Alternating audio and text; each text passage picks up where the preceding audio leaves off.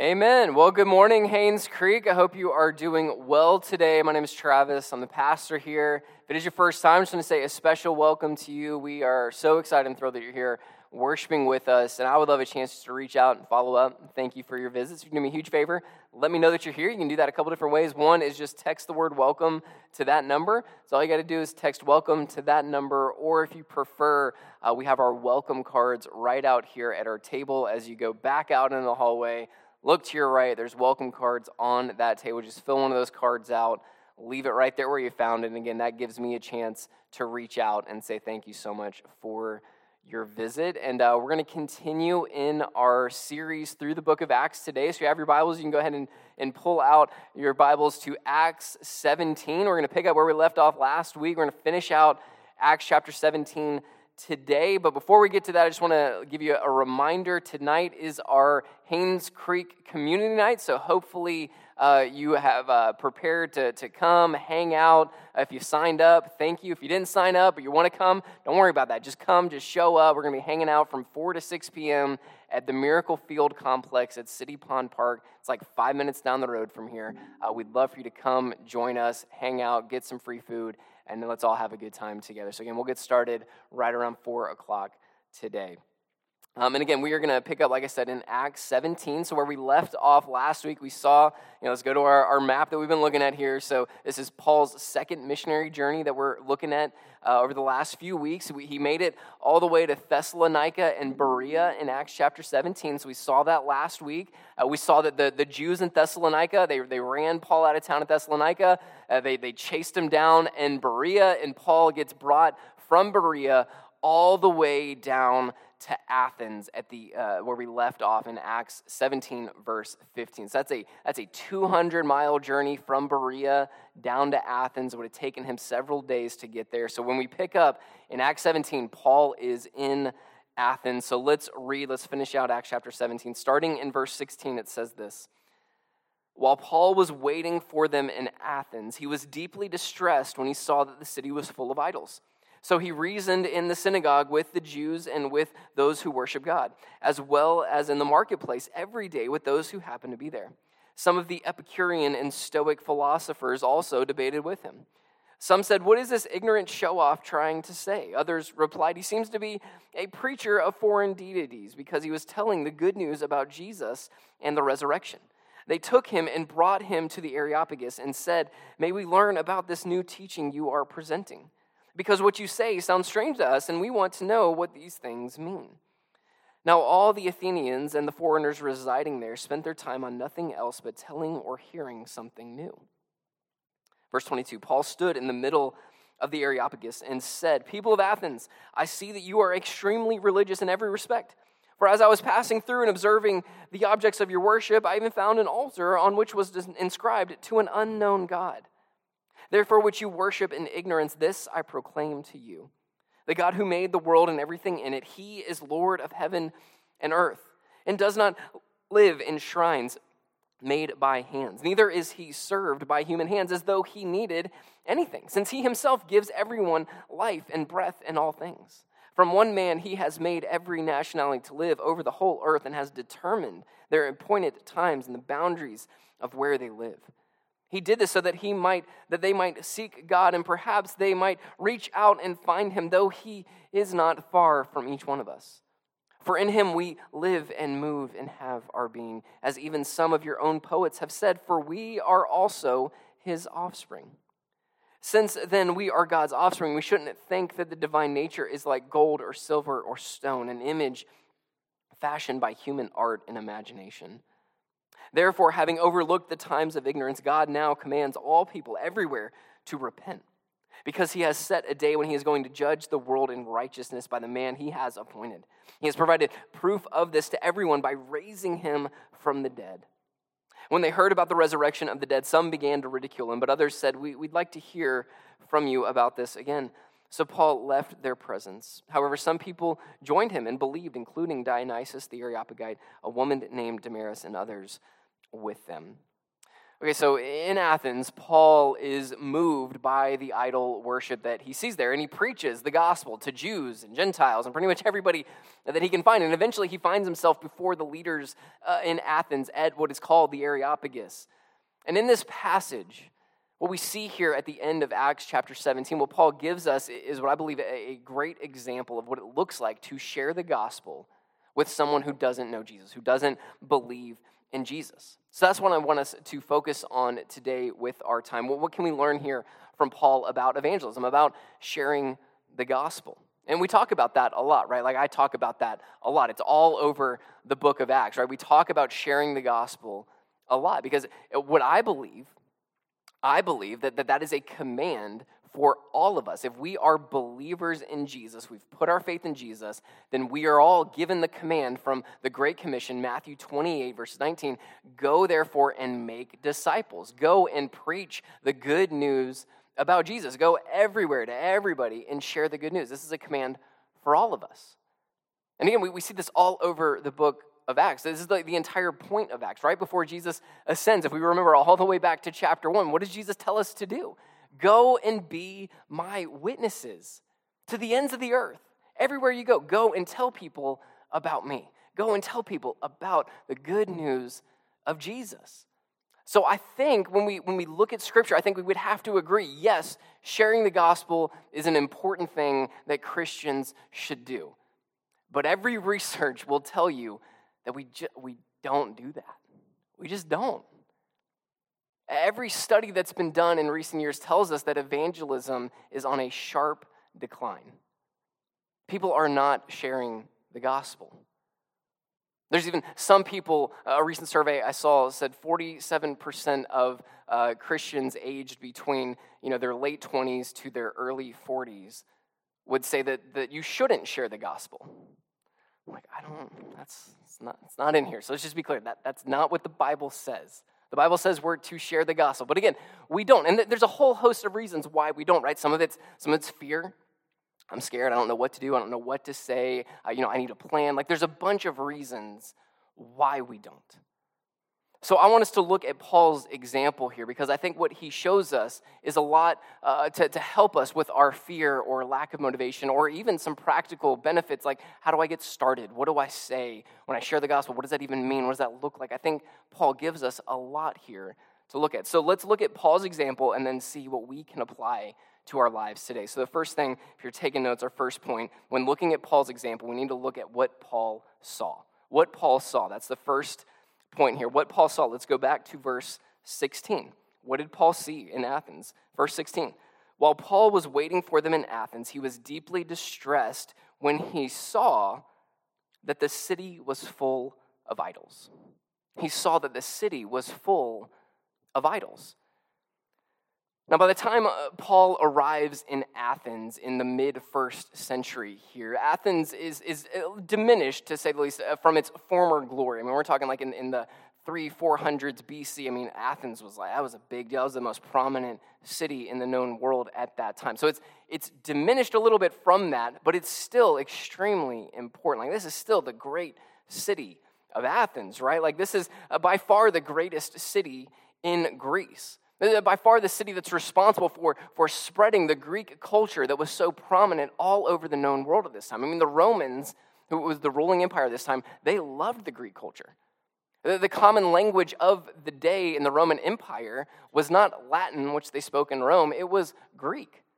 Everybody spoke Greek. And that's, that's largely because of the influence that Athens had on the world. Uh, there was you know, beautiful art and architecture. I mean, people still travel today to go see the ruins in Athens of the, the Parthenon and the Acropolis and all of these beautiful pieces of artwork in Athens. And it was still very much at this time seen as the intellectual capital of the world. I mean, you think about philosophy, all the heavy hitters did their work in Athens. Socrates, Aristotle, Plato, I mean, all of these guys did their stuff in Athens. And even hundreds of years later, their influence still remains large, even in Paul's day. But seeing that the greatness and knowing the history uh, of what Athens was, when Paul gets to Athens, that's not what stood out, right? He wasn't blown away by the architecture and the structures. He wasn't amazed by the philosophical knowledge of the people in Athens. Like, that's not what stood out to him. When Paul got to Athens, it says that he saw it was full of idols. That's what stood out to Paul. And what's, what's interesting here is Paul uses, uh, or Luke, who's writing, uses a word here to describe Athens that's only seen here in the Bible and in all of Greek literature at this time. It's a word that means basically completely covered or drowning in idols. Like, that's how bad the idol worship was in Athens. And, history backs this up. There, there's a, a Roman author at this time said that it was easier to find a god in Athens than it was a man. And what history tells us is there was about 10,000 residents in Athens, but there was also about 30,000 structures, uh, pillars, whatever, monuments built to worship other gods. That's a lot. That's a lot of idols. So when Paul says that, that they're, they're covered in idols, like he's not lying. He's not just kidding around, he's not being facetious. No, it was literally drowning in idol worship. This place was, was full of people living and dedicating their lives to false gods. So when Paul looked around at the great city of Athens, this is what he saw. He saw a culture in desperate need of Jesus. Now, let's uh, a second point, second thing we learned from Paul is what Paul felt. So, what, what did Paul see? What Paul felt when he saw all this. So, verse 16, let's go back to that again. While Paul was waiting for them in Athens, it says that he was deeply distressed when he saw the idols. So, he sees a city drowning in idols, and it says that he was deeply distressed. This, is, this, the Greek word that's used here is the Greek word proxuno. Proxuno, it's where we get our English word paroxysm, If you've heard of that term or, or know what it means, it means to be provoked to a strong outburst of emotions. Like something happens, you see something, experience something, and there is just this outburst and overflow of emotions. Could be bad, could be good, just an outburst of emotion. So it could be that, that you're angry or you're really frustrated or you're really grieved and saddened over something. Now, what's interesting is when the, when the Old Testament, which was written in Hebrew, when it, when it got translated into the Greek language, the word that's used when we see in the Old Testament where God gets angry at the idol worship of Israelites, when, when, when the Israelites reject God and chase after these other false gods, when God gets angry at the Israelites for that, the word that's used is proxuno. It's proxuno. So when Paul looks out at the idol worship of Athens, He's provoked. He's provoked. He has this overflow of emotions. His spirit was distressed. He was angry. He was grieved. He was frustrated by what he saw, primarily out of his love and respect for God, right? Like he, he has uh, strives to, to make God's name great, to lift high God. It's all about his name, his glory, for him not to be displaced and put aside like he's being in Athens. And Paul even will remark later in his sermon that Athens is very religious. Very religious, but you're chasing after the wrong stuff. You're chasing after these false gods, and that causes something within Paul to scream, and this is not right. This is wrong. He's deeply distressed by it. He sees the sin and the need of Athens, and it just it tears him up inside. He has this deep concern and remorse over the spiritual state of Athens. Like they, they think they're religious, and Paul sees them and he's like, No, you're, you're spiritually bankrupt. You're chasing after things that are just empty and nothing. And it tears them up inside. And we've all felt that, right? We've all seen something, whether it's in our culture, on the news, maybe it's even at your job, with your workplace, in your family, whatever. Something happens and it's not right and it's, it's just wrong, and something within us is just like, no, this, this, this can't be right. No, this is, this is bad. This is wrong. Something needs to change here. That's what Paul's feeling. When he looks out and sees the idol worship, that's what he feels. What do we feel when we look at our culture? What do we feel when we look at our, our city, our state, our country, and where it's going? Where it's heading, where, where it's been creeping towards, right? What do we feel when we look out at, at our world? What do we see? What do we feel? Paul was deeply distressed by what he saw. All right, so we, we learned what, what Paul saw, what Paul, uh, what Paul felt, and the third thing, what Paul did. What Paul did. So Paul was, was frustrated. He was angry. He was grieved over the spiritual decay and rot of, of this great city of Athens. And like he could have stayed in his in his feelings right there, right? Like he could have just stayed in his emotions. He could have just had this outburst of frustration and just despair and just been like, ah, I am just going to be really mad and angry. And like he could have lashed out, right? Like he could have just gone to the marketplace and just yelling at everybody, tearing down these idols, like just destroying stuff and just making a mess, right? Like he could have done that. He could have, uh, uh, have seen the, the amount of the idols and just how far gone the city of Athens was. And he could have just been like, man, I, I, I, nothing I can do about this. Like, y'all are too far gone. This is too bad. Y'all are too steeped in sin. Nothing I can do about it. I'm just one guy. There's nothing I can do. Like, he could have just thrown his hands up and like, man, done with y'all. I'm out. He could have done that. And I think if he'd done that, we would all have been like, yeah, I get that. I get why he did that. But what did Paul do? He saw the idols. He was deeply distressed. What did he do? Look at verse 17. What did he do? In verse 17, it says, So he reasoned in the synagogue with the Jews and with those who worship God, as well as in the marketplace every day with those who happened to be there. So he felt deeply distressed. And what did he do with that feeling of emotion? He engaged. He engaged. He didn't step back, he didn't withdraw, he didn't throw his hands up. He didn't throw in the towel. He engaged. Let's put verse 17 back up there again. The word so right there could also be translated therefore. It's a meaning of action. Paul saw the spiritual state of Athens and he took action. He saw how far gone they were, he saw how steeped in sin they were. So, therefore, he reasoned, he preached. He went to everybody and everywhere and preached about Jesus, talked about Jesus. He went to the synagogue and reasoned. He preached there with the Jews and the Gentiles who were worshiping there. He went to the marketplace, which was like the central hub of the city. Like that's where business was done, that's where everybody was. Paul went to the marketplace and said that he was talking to everybody. Everybody he saw, everybody who was there. He was preaching the name of Jesus. He reasoned, he engaged, he didn't pull back, he didn't withdraw, he didn't lash out in anger at this sin soaked culture. He engaged with the truth of Jesus. He engaged in conversation. With all the lost people around him, Paul saw an opportunity. He saw an opportunity to share the gospel with those in need. And man, he didn't shy away from anybody, right? Like we're, we're told here, let's keep going. So, verse 17, he, he reasons, and then verse 18, it says, Some of the Epicurean and Stoic philosophers also debated with him. Some said, What is this ignorant show off trying to say? Others replied, He seems to be a preacher of foreign deities because he was telling the good news about Jesus and the resurrection. Okay, so I just want to point out because I think this is important for where Paul takes his sermon. He's engaging with the philosophical leaders in Athens.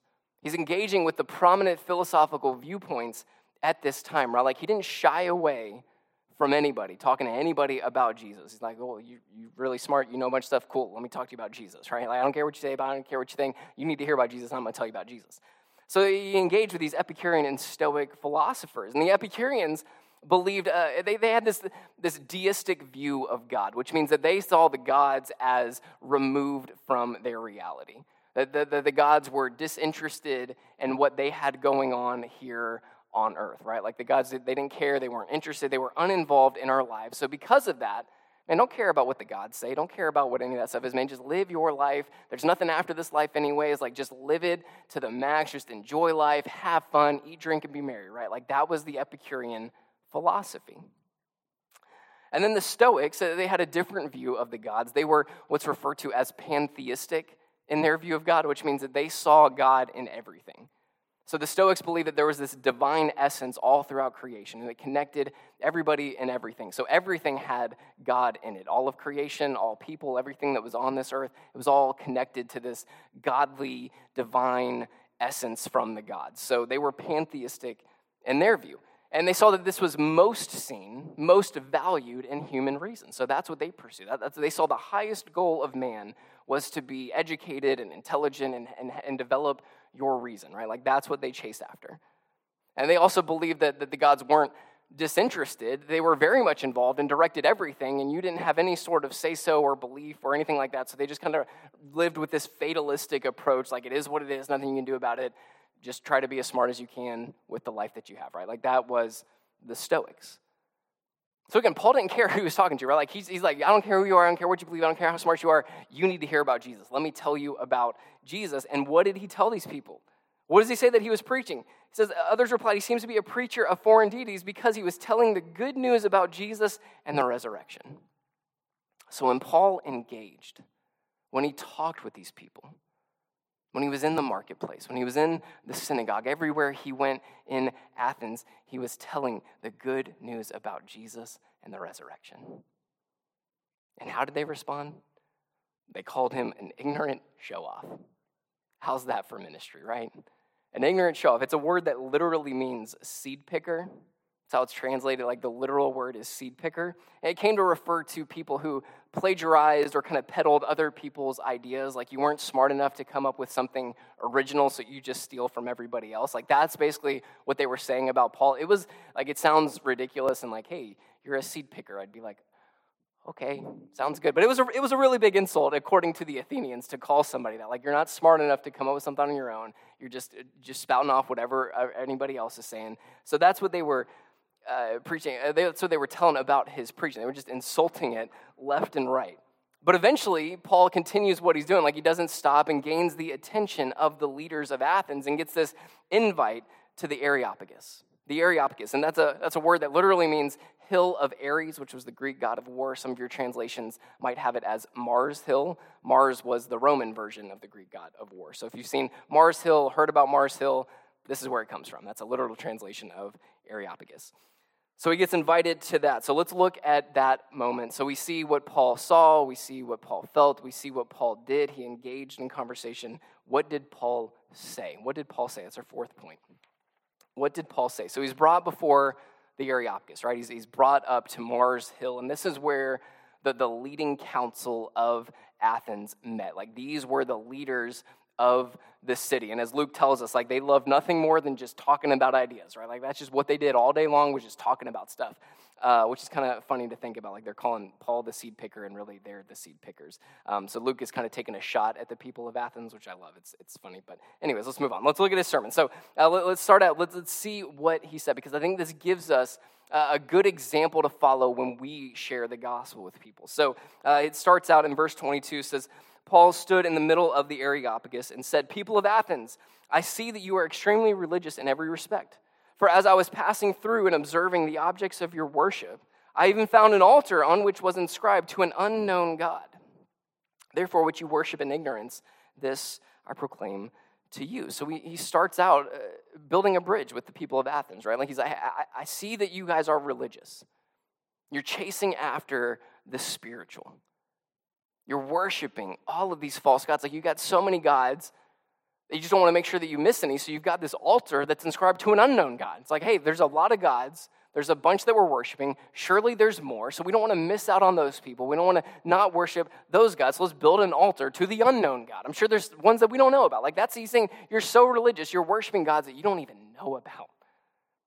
But what Paul is going to make the point is like that worship, that's that that thirst for the spiritual, it's being directed in all the wrong places all these, these, these gods that you're worshiping, they're false. They're not real. There's one true God, and that's who we should worship. So that's what Paul's sermon is going to be about. So he builds a bridge from, from their context, from the things that they were living for, they were pursuing, they were striving after. He builds a bridge from that point to talk about Jesus, to talk about the gospel, to talk about who God is. So let's look at the five basic points of his sermon. The first thing he says is that God is creator. Verse 24 The God who made the world and everything in it, he is Lord of heaven and earth and does not live in shrines made by hands. So his first point is that God is creator. Starts out with, with God is the creator of everything. He, there, there's, there's one God, and he created everything that we see, and he created every single one of us. He is creator of all. And I think this is important, and, and I love that, that Paul does this. I love that he starts his gospel presentation with creation. He starts his gospel presentation in Genesis 1. And I think so often we start in Genesis 3. We start with the fall, we start with sin. The gospel doesn't start with sin, it starts with God as creator. He has created Every single one of us, every single person, He's created us. And what that means is that He has a design and a purpose for our lives. And He wants us to live according to that purpose and design. He wants to live, uh, for us to live according to the way that He has created us. It starts with creation. So Paul makes the point that God is creator. The next point is God is sustainer. God is the sustainer, verse 25. Neither is he served by human hands as though he needed anything, since he himself gives everyone life and breath in all things. So, God is the sustainer of all creation. Not only did he create it, he actually sustains it. He gives life to everyone and everything. What, what Paul's making the point here is that God, God does not depend on us. Athenians, the gods that you worship, like you, you think that they depend on you for something, for your worship, for your praise, for your sacrifice. No, that's not how it works. God doesn't need anything from us, He doesn't depend on us for anything. He gives us everything. We depend on Him.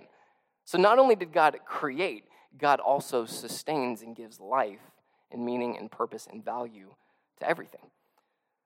So God is creator, God is sustainer. Paul's third point is God is sovereign. God is sovereign. Verses 26 and 27 says this. For one man, from one man, he has made every nationality to live over the whole earth and has determined their appointed times and boundaries of where they live. He did this so that they might seek God and perhaps they might reach out and find him, though he is not far from each one of us. So, not only does God create, not only does God sustain, but God is sovereign and in control and directing everything that happens in his creation. So Paul's directly addressing what the Epicureans would believe. Like, you believe that the gods are far off and distant and uninvolved. That's not true. The one God who creates and sustains everything is deeply involved in our lives. He's not far off and distant and uninterested. He's close, he's near, and he very much cares about you. And he's directing everything kings, kingdoms, empires, nations. He's directing all that. He's directing the, the, the most important parts of creation, or what we would say are the most important parts, to, to, to the smallest parts. He's directing everything about us, right? He says that, that He's determining the times and the places that we live. God determines that. He is deeply involved in our lives. He's present, He's active, He's near. That's who God is. His fourth point here is God is Father. So God is creator, God is sustainer, God is sovereign, God is Father. And this is where he, he addresses the Stoic belief that this divine essence is, is in all of us, that we're all connected together. So, verse 28, he says, For in him we live and move and have our being, as even some of your own poets have said, for we are also his offspring. Since then we are God's offspring, we shouldn't think that the divine nature is like gold or silver or stone, an image fashioned by human art and imagination.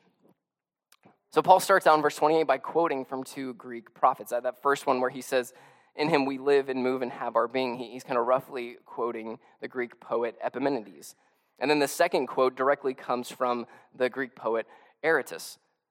So he's quoting from the prophets of the day and what these, pro- these, these poets would say when Paul says that, that for we are also his offspring, the, the author of that would say that, yeah, we're Zeus's offspring, right? Like, that's who we come from. We come from Zeus. That, that, that's who we're offspring. And Paul's like, no, you've got that right. We're the offspring of God, but it's not Zeus.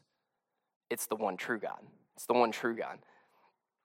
So, the point Paul is making is if that's true, if we are God's offspring, which you guys believe, you're just directing it to the wrong God, so let me redirect that truth to the right God. If, if that's true, if we all come from God, that means that, that means that we derive our being and our nature from Him and we depend on Him.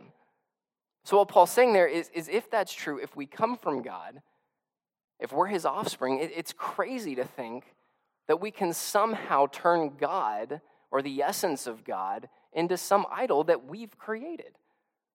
So, I mean, if we're God's offspring, if we derive our being from Him, then we can't possibly create God's being in a structure, in an idol that's made out of our imagination, that comes from materials that we have, that we create and fashion with our hands. But see, that, that's what idol worship does, is it brings God down to our level. When we, when we worship a false view of God, what we've done is we've created God in our own image We've tried to bring God below us. That's what happens in idol worship. And Paul's like, and you guys, you guys are doing this, and you would say that we don't actually agree with that. Like, it's just silly. It's ridiculous, is, is the point that Paul's making here. So if we're our, his offspring, if he is our father, we, we can't possibly bring God down to our level. Yet we try to do that all the time. My two older kids, uh, so Zayden and Livy are my two oldest, and, and Zayden's almost seven, Livy's six. When they when they talk about being an adult, the, the terms that they use, when like when I get when I grow up, they say when I when I'm when I'm a mom or a dad, like that's what they say. So when they're like when I'm a mom or a dad, they're both of them all the time are like I'm going to be your mom and dad. And I'm like, no, that's that's that's not how it works.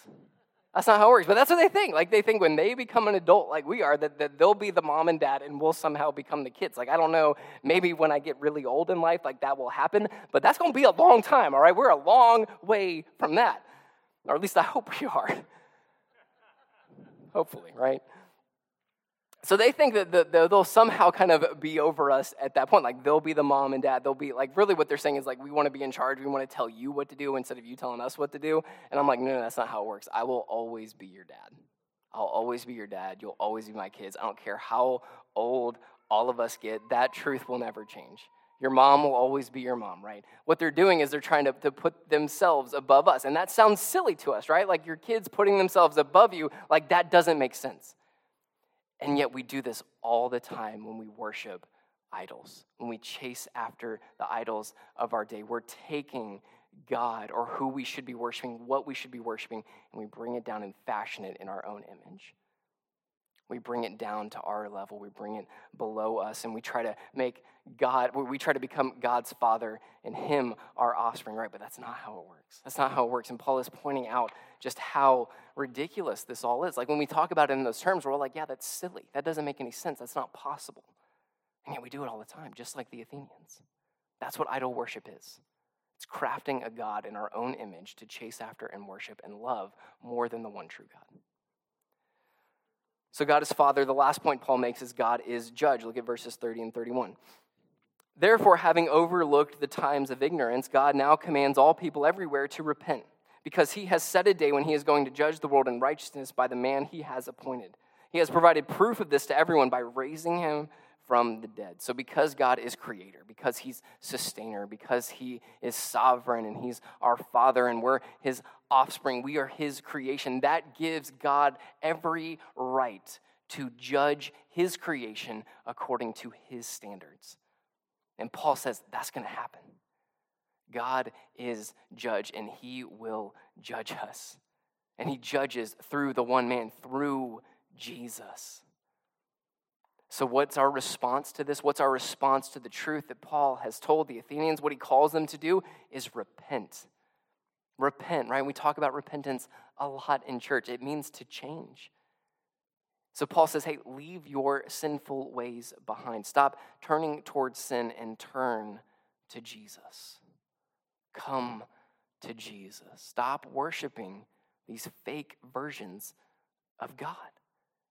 Repent and turn to the one true God. Repent, turn to Jesus. And Paul says that, that Jesus has the right to save us, to rescue us, to judge us because of the resurrection, right? That is the central point of the gospel. How is Jesus able to save? How is he able, able to heal and forgive and redeem and set us free? All those things, it's because he is raised from the dead. He died, he was buried, but he rose again. It's all about the resurrection. That confirms everything. Why can we believe everything that's in here? It's because Jesus is alive. He didn't stay in the grave. He rose from the dead. It's all about the resurrection. And look, Paul says this knowing that everybody who's about to hear that would think the resurrection is ridiculous. Being raised again to physical form, like, why would we do that? Why would God do that? That's silly. Paul knows that people aren't going to like that. But it's the truth of the gospel. And Paul preaches that truth, anyways. And that's exactly what happens, right? He says, once he did that, they start to mock him. His sermon at the Areopagus, it, it ends at that point, and Paul walks away.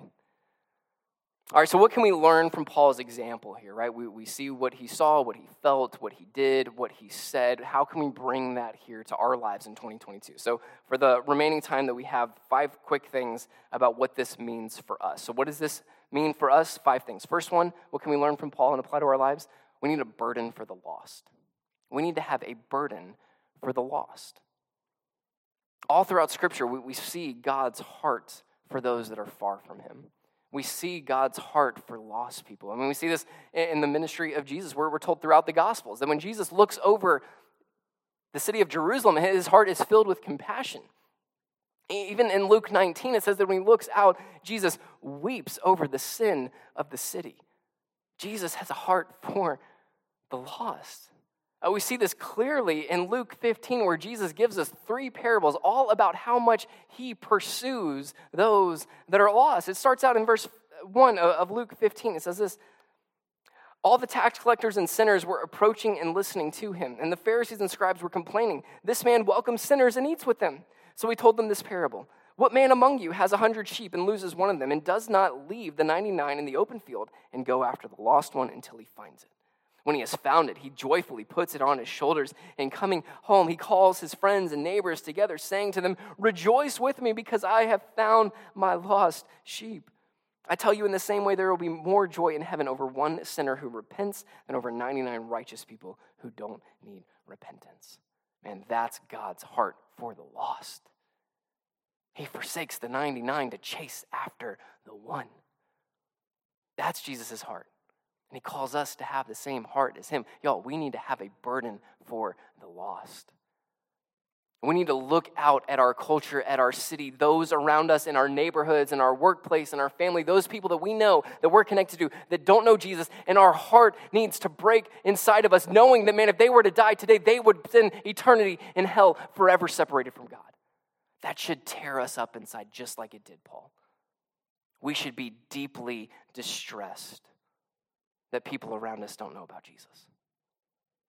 That should tear us up inside. We need a burden for the lost. I mean, how do we develop that? We do what Jesus did. Luke 15 starts out with people making fun of Jesus because he spent time with sinners. How do we develop a heart? We get to know people that don't know Jesus. Build relationships with people that don't know Jesus. Who in your life doesn't know Jesus? Who in your life are you actively building a relationship with that doesn't know Jesus? Do you care that they don't know Jesus? And not just what are the answers to those questions or what do we think we should say to answer those questions? What do our actions demonstrate? What, what does our lifestyle right here, right now, say the answers to these questions are? Do we care? Are we building relationships? What does our lifestyle say? We need a burden for the lost. Second thing we learn from Paul is we need a willingness to engage. A willingness to engage. So, do you care enough? Do we care enough that people are dying and going to hell to not just build a relationship with them, not just care for them, not just love them, not just maybe try to meet some tangible needs, but do we care enough to engage in conversation with them? Do we care enough to talk to them about Jesus?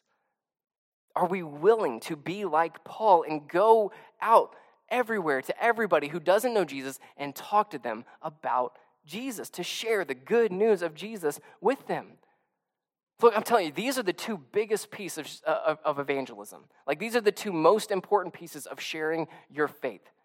Then you can have all the training. I could give you all the books to read. We could have all the classes you can imagine about how to share the gospel. You could have feel confident that you've got all the answers to any questions somebody would ask. But if we don't care, if we're not willing to talk, it does not matter. I'm telling you, God can do a lot with people who have a heart for the lost and a willingness to talk about Jesus with them. Man, I've seen it in my own life. I've seen it with people around me, how much we can fumble through sharing the gospel. How we can say it in a way that we look back and we're like, man, that did not make any sense whatsoever. I was rambling, I didn't know what I was saying, and still, God uses that to save people. Man, God can do a lot with a heart for the lost and a willingness to talk about Jesus. Do we have a heart for the lost? Do we have a burden Are we willing to engage? Look, I'll give you this. Eh, are we willing to do the bare minimum of just inviting them to church? Y'all, you bring them here, I'll tell them the gospel. All right, I promise you that. I, I will do that for you. I got you. All right, can we just can we just do that? Are we willing to engage? All right, number three. Number three. Third thing we learned from Paul is, is we need to build bridges to the gospel. We need to build bridges to the gospel.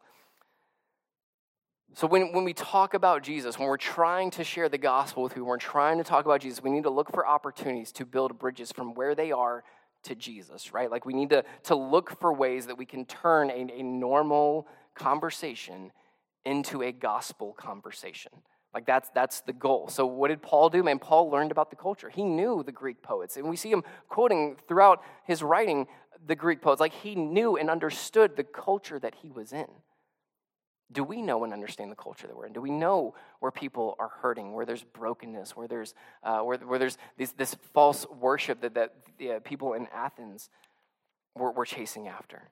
And again, this, this goes back to relationships. I mean, how do we know what people are striving after? How do we know where they're hurting? How do we know where they're broken? How do we know where they're in need of Jesus?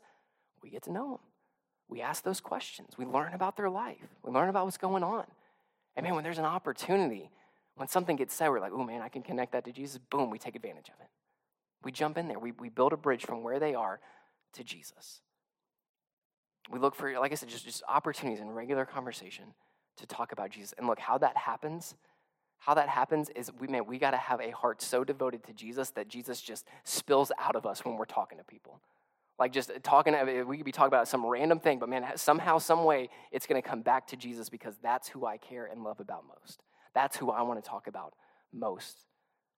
That's how I live my life. It's just Jesus just, just, just comes out of me, right? Like I just can't help it. I can just can't help talking about Jesus. I think a lot of you guys know this. I, I, love basketball. It's the Lord's favorite sport. I can back that up with scripture if you want. But um, I'm just kidding. Um, I love basketball. I especially love the NBA. I love watching the NBA. I love reading about the NBA. And there's a, an author, a basketball author that I found a few years ago. His name was uh, Jonathan Tjarks. Jonathan Tjarks. He's brilliant. Uh, young guy, uh, really smart, really solid game in a unique way. So I started reading everything I could by him once I found him. And, and I learned pretty quickly, man, this guy, he's a, he's a strong believer. Like, he is a strong Christian. Like he's working for all these different secular companies, writing about the NBA, basketball, a game. But man, you can tell. And he was very upfront about it, man, where he stood with Jesus. His faith in Jesus was a big deal to him. And so a few years ago, he got brought on to this well known uh, secular big sports media company that, that I follow as well. And, and, it was cool that he got that opportunity, gave him a much larger platform than he ever had. But then a couple years ago, Jonathan Tjarks got diagnosed with a rare form of cancer rare form of cancer, and, and there was no, tr- I mean, there's barely, you know, just uh, trying to just keep him alive for as long as they could. And eventually, last month, he passed away, left behind a wife and a, a two year old son. And man, I, I, listened to, again, this company that he worked for. They did a podcast about his life, and it was three guys that are very much non Christians. Like, you listen to anything they say and write, it's very clear that these guys do not love Jesus. But for 45 minutes on a national podcast, they talked about Jonathan's life. And because of how much he talked about Jesus, they couldn't not talk about his faith. So, for 45 minutes on a national podcast, these guys are talking about how everything this guy did was deeply connected to his faith in Jesus.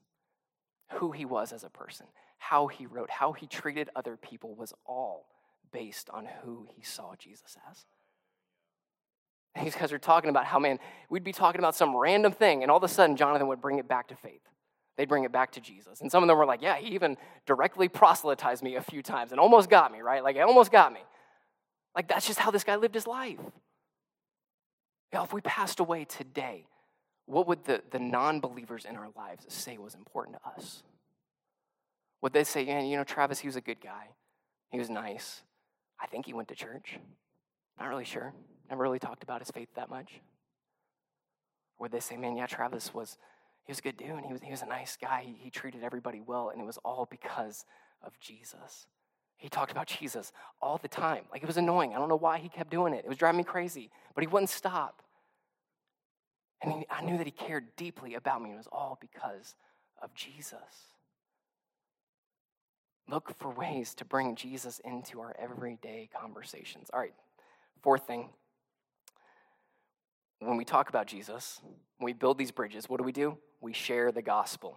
We share the gospel. This is the fourth thing we learned from Paul. We share the gospel. So if you get to the point of talking about Jesus, make sure you say and share the gospel. And look, we can talk about Jesus in a bunch of different ways. We can, we can kind of share the gospel in kind of a, a roundabout way.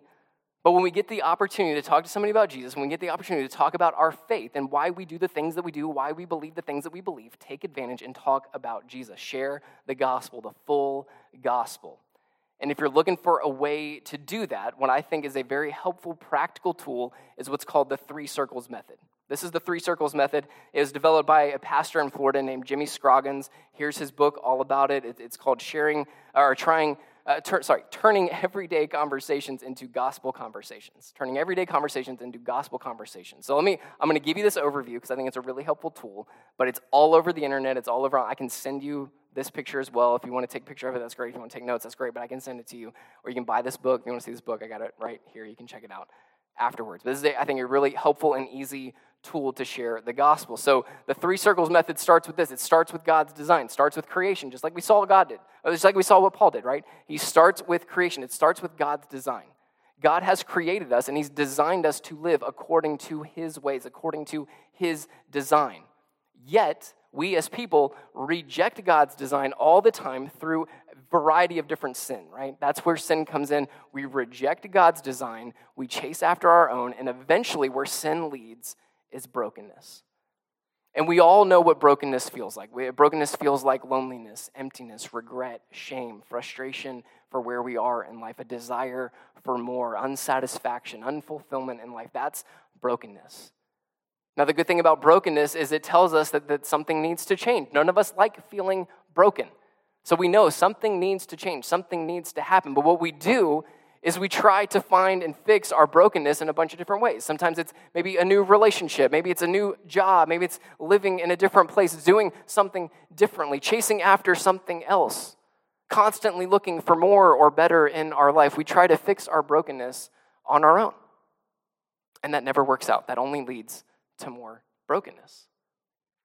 The only way to fix our brokenness is with the gospel.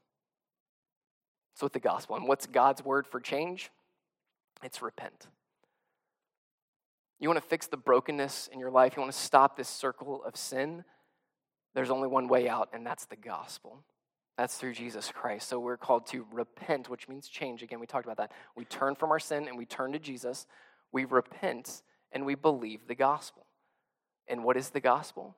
The gospel is that God loves us so much that he sent his only son, Jesus Christ, to come to earth, to die on a cross for our sins, to be buried for three days, and on the third day, rise from the grave. That's the gospel. And when we believe in that, when we put our faith and our trust in that, God forgives us and he allows us to recover and pursue God's design for our lives. That's the gospel in a few minutes right? Like we can easily share that. This is, again, this is a helpful tool. There's lots of tools out there. I think this is a really helpful way because, again, it starts with creation, points out our brokenness, our need for change, and the only way to change is through Jesus Christ. So, again, if you want more help with that, you want more resources, just look up Three Circles Method, Evangelism, Jimmy Scroggins, his book, whatever. There's a lot of good stuff out there. Um, all right, so share the gospel. And the last thing we learned from Paul is trust God with the results. So, when we share, when we invite, we trust God with the results. Look at what happened when, when Paul shared the gospel in Athens. Verse 32. When they heard about the resurrection of the dead, some began to ridicule him, but others said, We'd like to hear from you about this again. So Paul left their presence. However, some people joined him and believed, including Dionysius, the Areopagite, a woman named Damaris, and others with him. So when Paul shared the gospel, there's three things that happened, three different ways that people responded. Some mocked and rejected him. Some were, you know, somewhat a little bit interested, maybe wanted to hear some more, and some believed. Uh, Jimmy Scroggins talks about in, in, his book here that, that when you share the gospel, those are three things that you can expect. And he calls it a red light, yellow light, and a green light. Some people are going to give you a red light, they're going to flat out reject. Come to church with you? No, that's ridiculous. Hear about Jesus? No, thanks, I'm good. You get a red light. Sometimes you get a yellow light. Some, oh, maybe, you know, maybe I'll come check that out. Yeah, maybe, maybe, yeah, can we talk about this another time? Yeah, I, am I'm a little, maybe we can keep talking about this. You get a yellow light. And sometimes, man, praise the Lord, you get a green light. Be like, yes, I want to put my faith in Jesus. That is awesome, right? Like that, that's, the, that's, that's why we do it, is to get the green light. But those results are not up to us, they're up to God. Our job is to share. Our job is to preach the good news. Our job is to talk about Jesus. And then we trust the results to Him. Our job is to share, God's job is to save. So you can relieve yourself of that pressure. All right, it's not up to you to save people, thankfully, right? Because we'd be all really bad at that. That's God's job. But what He calls all of us to do is share. Share the good news. Throw out those seeds and see what happens, right? I don't know what's going to happen to those three guys that Jonathan Tjarks shared the gospel with and the many others that he did. I don't know. Maybe they'll believe, maybe not. But man, a seed was planted. Sometimes the Lord takes that seed and he waters it and he brings fruit. He brings growth, brings change and repentance and salvation. That's why we do this, church. Our job is to share, God's job is to save. So, look, eh, God has given us an opportunity. We have an opportunity before us, just like Paul did. When Paul looked out, he saw a culture drowning in sin. When we look at our world, our culture today, we see a culture drowning in sin. And we can lash out in anger. We can throw our hands up and say we're too far gone.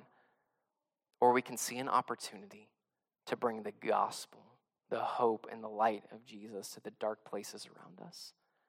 That's what Paul did.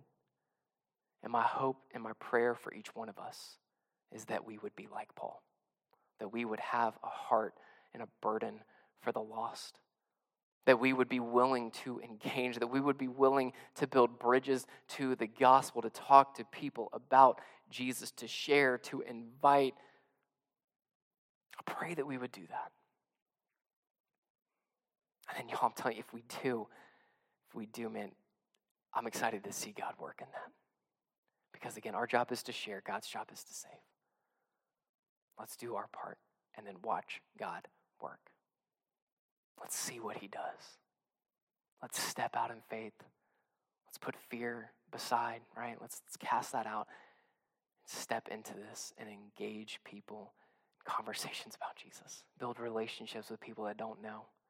Talk to people about Jesus. Let's be like Paul. I pray that we would be that kind of church. Let me pray for us, and we're going to step into a time of worship and communion. So, this is a time like we do every Sunday for those of us who have put our faith in Jesus. It's time for us to, to spend some time in focused prayer, maybe in repentance, right? Like maybe we have been indifferent towards the lost. Maybe we, we have been unwilling to engage for whatever reason. And we need to repent, right? We need to, we need to change and step back into God's mission. Maybe you need to spend some time just praying for those in your life that don't know Jesus, right? Pray for the opportunities to come. Pray for God to change their hearts. Maybe you have shared the truth. You have shared the gospel. You have invited them to come, and there's been nothing yet. Maybe you just need to pray and give that to the Lord and be encouraged and be filled with a new sense uh, of, of action and, and direction and urgency to keep going, to keep fighting. Spend some time in prayer. Prepare your hearts. And as you are ready, those of you that believe in Jesus, we go to the tables over here on the sides. We take the cup and the bread. We, we eat, and we drink, and we celebrate and we worship the God who gave his life for ours, who sacrificed his body and blood on the cross for our sins. And we come and we, we worship our God and our Savior. If you're here and you don't know Jesus, but you're feeling the weight of that brokenness and, and you want to learn more, you want to talk more, you want to put your faith in Him, I'll be hanging out in the back, I'd love to talk with you today. Or if you're here and you need prayer of any kind, I'll be hanging back there. I'd love to, to pray over you today. Let, let me pray for us. Jesus, I thank you for this day. I thank you for the, your goodness and your grace in our lives, Lord. God, I thank you for the gospel. I thank you that you loved us so much that you left heaven to come down and save sinners like us. Jesus, I thank you for that. Lord, let even just us remembering what you've done for us spur us on to share the good news with others to see what you can do in their lives. Jesus, give us a heart for the lost. Give us burden. Give us motivation from you to go and engage and share the gospel, Lord. And as we go, as we talk, would you use our bumbling efforts and our, our words that might not make sense, Lord? Would you use that to bring salvation to people, Lord? Would you use us in whatever way you see fit? Jesus, let us be obedient to your call, to your mission, Jesus. We thank you for all that you've done, Lord. We thank you for what you're going to do. It's in your name we pray.